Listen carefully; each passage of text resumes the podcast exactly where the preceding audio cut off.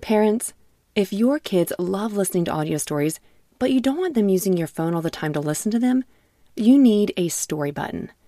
Story Button is a screenless device that makes it easy to listen to kid podcasts, audiobooks, and more without having to use a tablet, phone, or keep track of any cards or toys. Fan favorites like Miles the Brave and Treasure Galaxy will give your kids an extra spark of exciting imagination, while the bedtime category will help your kids as they get ready to sleep. Go to storybutton.com to learn more and view all the content currently available in the library. Storybutton Imagination lives here. Hello again, and welcome back to Kids Bible Stories. Today, we are continuing our story series, which will take us all the way up to David and Goliath.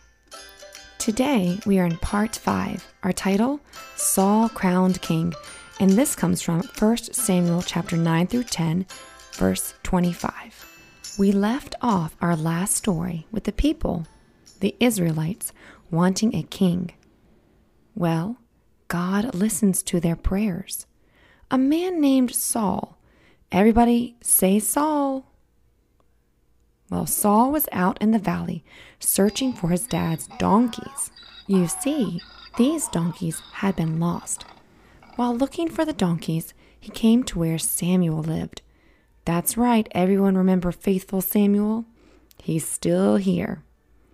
Now, the day before this all happened, God told Samuel who Saul was, what he looked like, and that he would arrive that day. God told him that Saul was to be the king. Saul was out searching and calling for the donkeys. Here, donkey, donkey, donkey. Come on, I've got a carrot for you. Here, donkey, donkey. Saul was wandering down that dirt road when Samuel saw him. God said to Samuel right there, Hey, Samuel, that's him. That's the one I want to become king. So Samuel walked over, stretched his hand out for a handshake, and introduced himself to Saul. They shook hands. Samuel invited him to dinner at his house. Saul was thankful, but surprised because he was just a normal man he was even from the smallest and least known family. Who was he to have dinner with Samuel? For everyone knew how strong and faithful Samuel was. He was very popular. Back at Samuel's house, they ate popcorn and fancy ice cream with sprinkles. Then, after their delicious meal, Samuel told Saul how God had chosen him to be the king of Israel.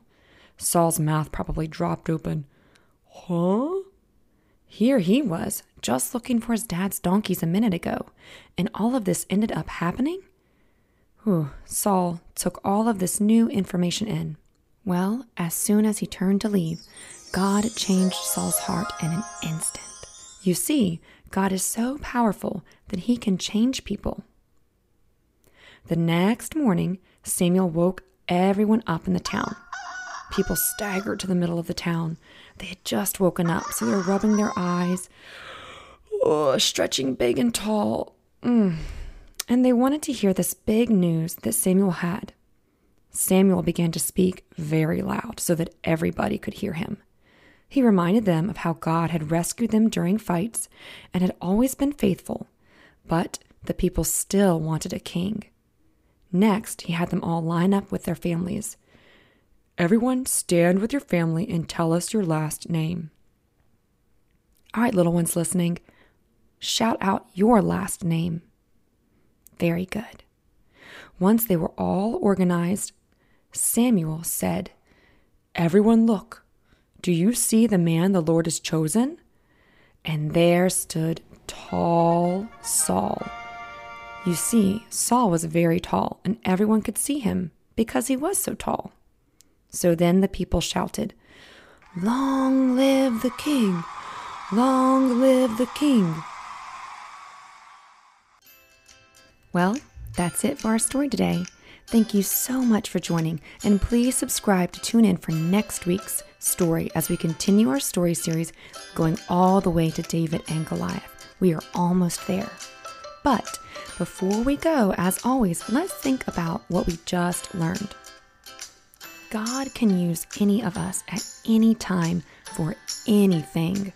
Remember, Saul was just helping his dad look for donkeys when his life was changed forever.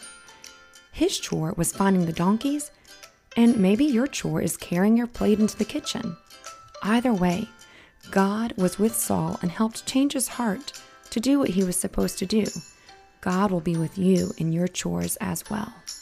So, what are you doing today? Are you going to school?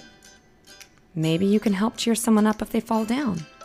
Are you going to the grocery store today? You can give someone a great big loving smile. Maybe you're at home today. Well, you can help your mom or dad by listening to what they ask you to do. Remember, all of these things are important because whatever you're doing, God sees you and God can use you. Just as Saul got to be a part of God's plan, we too get to be a part of God's plan today. Thank you again so much for joining us on this story today. I hope you have a wonderful day.